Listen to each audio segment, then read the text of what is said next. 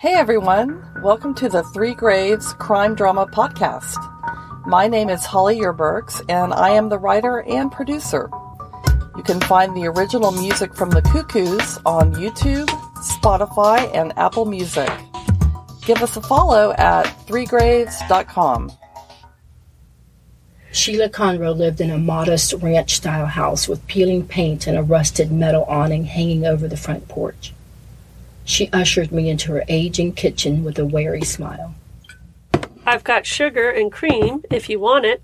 Thanks. How did you and Charlie meet? I worked as a waitress at Egbert's in Marble Falls. Charlie came in on Sundays, and we hit it off. We got married a year later when I found out I was pregnant with Jesse. How well did you know Casey? She came over to the house quite a bit. Jesse was pretty crazy about her. I don't think he ever got over her murder. I found this picture from the Mustangs high school prom in his old bedroom. Look how cute they were together. I don't remember much about Tommy's childhood. I remember you. You were just a baby. Your mom always put pink bows in your hair. You knew my mom? Not real well. Uh, she was she was typical preacher's wife, you know, quiet as a mouse, busy up at the church all the time. I didn't know Tommy and Jesse were friends.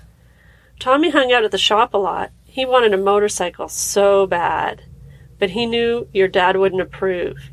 Charlie helped him fix up an old Triumph. Did you ever see any child pornography around the house or on your home computer? No, but Charlie was a secretive guy. He didn't trust anyone. You knew about his drug business? What do you think? He didn't make shit working as a mechanic. Why did you and Charlie kidnap Rachel and take her to Oklahoma City? No, let's get something straight. We rescued her. Her foster family wasn't taking care of her. Never any food in the house. The father was beating up the mom. And something spooked Charlie after Casey's murder. He said Rachel wasn't safe. He never told you why? No, I figured he pissed off some other drug dealer. Things were good for a while in Oklahoma City until he got arrested for that girl's rape. I was tired of his lies and filed for divorce. I have something to show you. There's a woman from Georgetown who's been looking for her twin sister her whole life. She looks just like Ashley. Her name's Evelyn Bell. My God. Who would tear two babies apart like that? It's not done anymore, but Evelyn's adoptive parents only wanted one baby.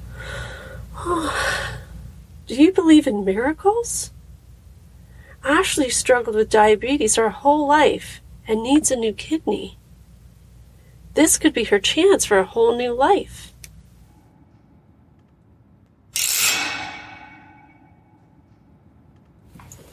I met Jesse Burton at H&H Shooting Sports off of IH 40 on the west side of Oklahoma City. I waited by the shooting range where he was taking shots at a blue paper target with a Glock 22. He had an athletic build and a military crew cut. When he saw me, he holstered his gun and removed his ear protection. He reached out for a handshake. He had Charlie's green eyes and a kind smile. I spoke to your mom this morning about Casey's murder case. I heard. Tracy was my first real girlfriend. What do you think happened to her? Man, I wish I knew. Your mom told me about your father's drug business. Yeah, he ruined his life and almost ruined mine. My mom got me back on track. She saved Ashley, too. Detective Parra found child pornography in your father's safe deposit box. You know anything about that? No, but nothing would surprise me about him. He never thought the rules applied to him, you know? There was a picture of a young boy with dark hair. Have you talked to Tommy?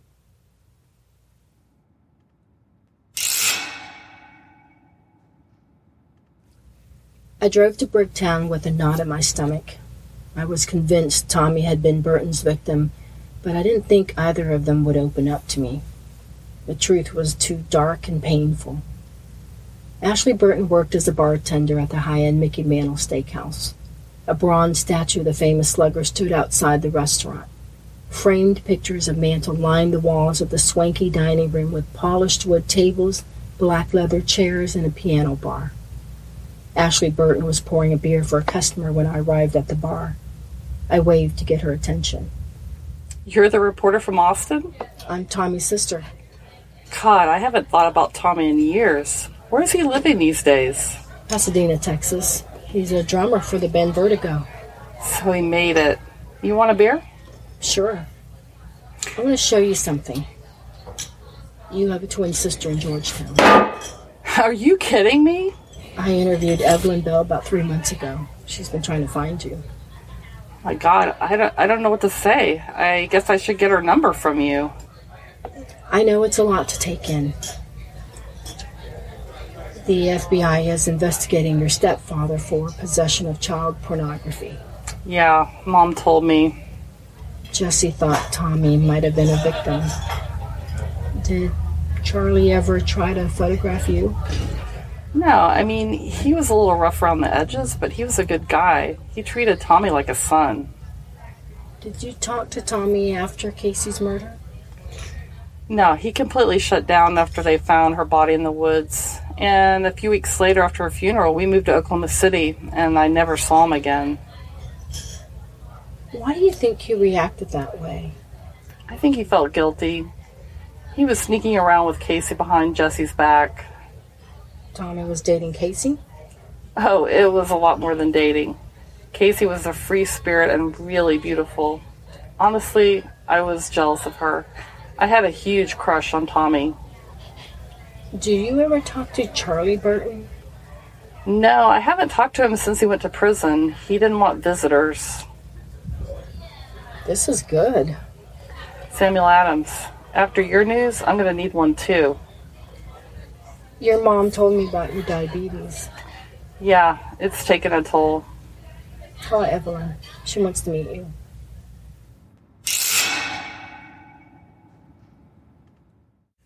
After my whirlwind trip back to Oklahoma, I was even more determined to try and get Tommy to open up to me.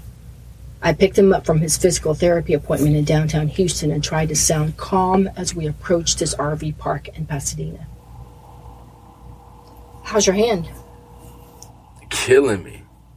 They still won't give me any real pain meds. Nice ring. Thanks. Will and I renewed our vows. What about the other woman? I've forgiven him, and he doesn't work there anymore. Well, Dad's worried about you. He thinks you should drop this assignment. Since when do you care what he thinks?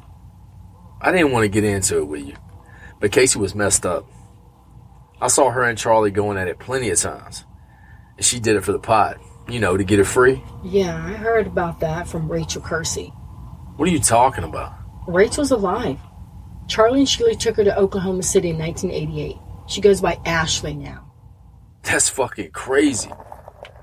When were you going to tell me you and Casey were having sex in high school? Tommy, I want to help you, but you have got to stop lying to me. I'm so sick of your self righteous bullshit. You have no idea what I went through.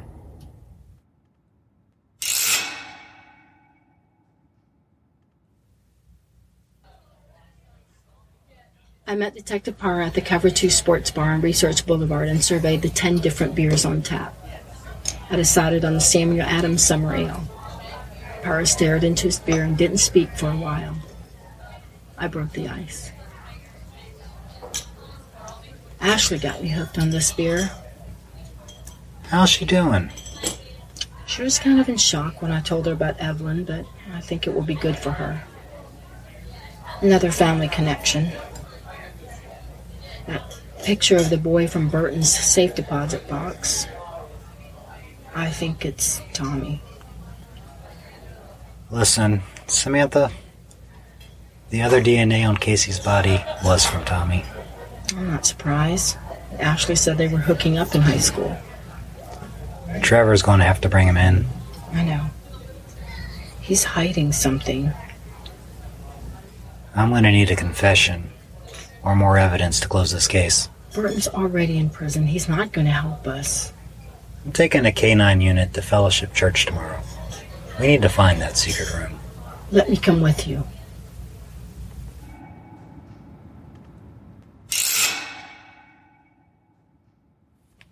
The Fellowship Baptist Church building had been sold in 2000 and converted to the Marble Falls International School. The only remaining vestige of the church was the white stone cross that stood outside in the front courtyard. Detective Parra, the canine officer Max, and I met headmaster Francois Bernard in the school office. A framed picture of the school logo, a world globe in open hands, hung on the wall. Francois leaned over to pet Piper. A beautiful dog. I've always liked German Shepherds. I understand you're looking for a room that was a part of the Underground Railroad. My father was the pastor here in the late 80s. A Quaker minister who was a Union sympathizer built the church. I had no idea. When we converted the church into the school, we decided to use the pastor's study as our library because it had so many built in bookshelves. Let's take a look.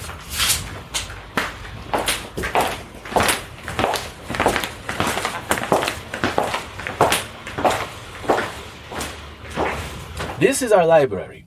We removed an adjoining wall to increase the size and combine two rooms into one. I'm gonna have Piper take a sniff at this bone and then we'll put her to work.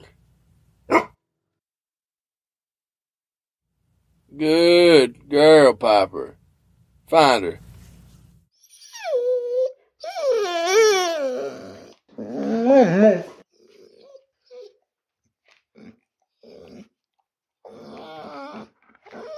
I think this is the place. Yeah, we're gonna have to cut the carpet. I'll grab a utility knife.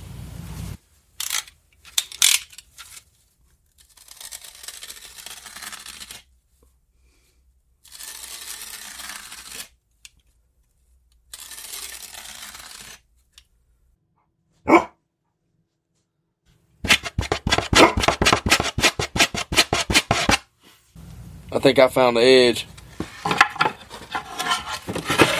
Piper, stop. Let me go first and catch Piper.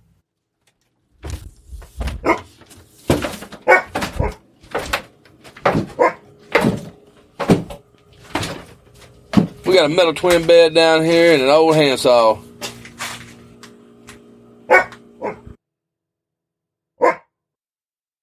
Samantha and I are coming down.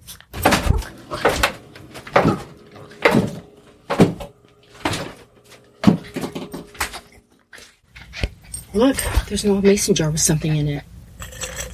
Communion wafers. smells weird, almost like a pesticide. Remember Burton's poem? A poison wafer, it's not safe.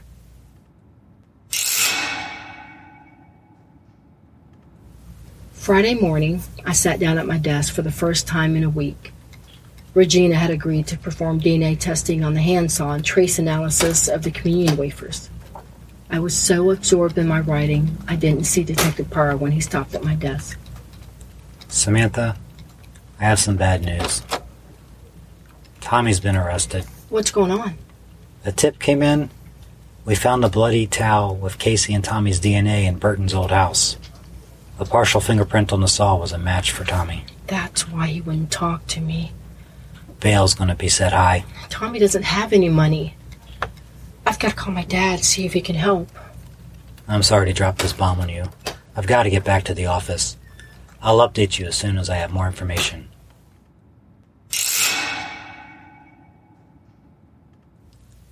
FBI Special Agent Trevor Range had arrested Tommy at his RV in Pasadena. I watched as he brought Tommy inside the Burnet County Sheriff's Office in handcuffs. I stood outside the interview room to watch the interrogation.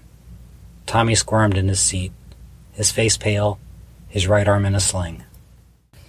Tommy, I need your help to understand.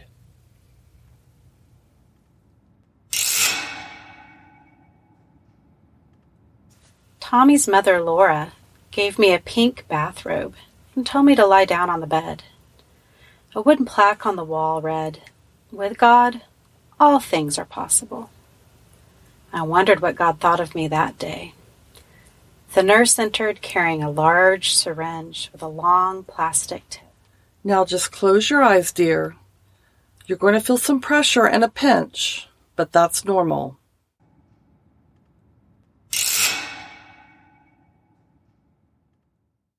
My dad found out Casey was pregnant and he went berserk. He said it'd ruin our family and his career. Casey was pregnant with your baby? We've been sneaking around for a few months. It was an accident. My dad found a midwife in the church to do the abortion. But something went wrong. They couldn't stop the bleeding. And Casey died. My father said we could go to jail. He made me cut off her hands. He pulled her teeth. We buried her in the woods by the quarry. Let's back up. Where was the abortion performed? Our house in Marble Falls. In my parents' bedroom. And who witnessed the procedure? My mom was there and a nurse. A woman from the Fellowship Church who worked as a midwife. I don't know her name. That's a pretty crazy story, Tommy. It's the truth, I swear to God. I asked you last month about the child pornography. I'm giving you a second chance to come clean. Who took those pictures? My father. He said we needed the money for church and my mom's cancer treatment.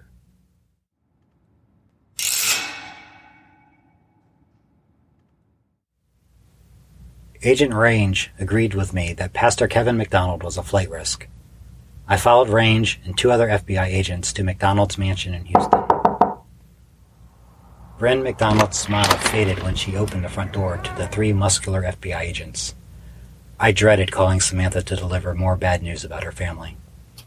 What's this about? We need to speak to your husband. I'm here. Kevin McDonald, you are under arrest for the murders of Casey Crowley and Sophia Wheatley and the possession of distribution of child pornography. There must be some mistake. Please turn around. You have the right to remain silent. Anything you say can and will be used against you in a court of law. You have the right to an attorney. If you cannot afford an attorney, one will be provided for you. Kevin, for God's sake, tell me what's going on. Call Brian. Tell him I've been arrested.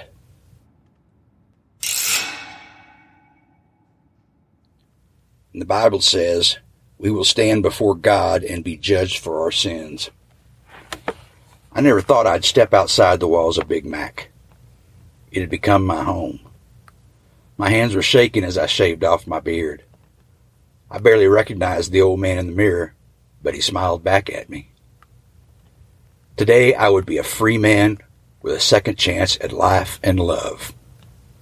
Oh my god. He's coming. Baby, I'm sorry. I'm so sorry. I never thought I'd see you boys again. Tommy, I shouldn't have blackmailed your dad with those pictures. He puts you in there for a rape you didn't commit. I'd say you're even.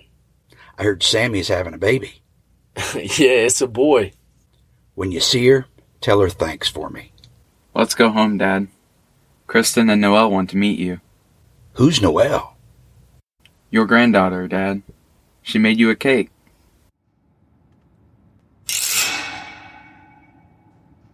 Six months later, my life had changed in so many ways.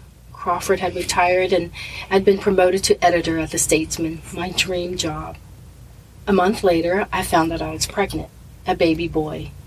Will and I were happier than ever. My father had pleaded guilty and was given a life sentence. The waves of horror and disbelief were still rolling through Marble Falls and the Houston megachurch where my father had preached. I'd started writing a memoir about uncovering my family's secret at age 34. Tommy had not been charged because he was a minor when the crimes were committed. Tonight, we were putting the past behind us. Tommy was playing his first show with Vertigo in over a year. I could see Ashley Burton weaving her way through the crowd. Oh my god, your hair! I love it! You look just like Evelyn. I know, we're really twins now. Your baby bump's so cute. When are you due? October 15th. But everyone tells me first babies are usually late. Oh, your little pumpkin baby. Evelyn told me the transplant is scheduled for next week. Yeah, I'm a little scared for both of us. It's gonna be fine. Tommy and I will be there with you. Did you hear that Angel broke into the Hot 100 last week? A little birdie told me that song is about you.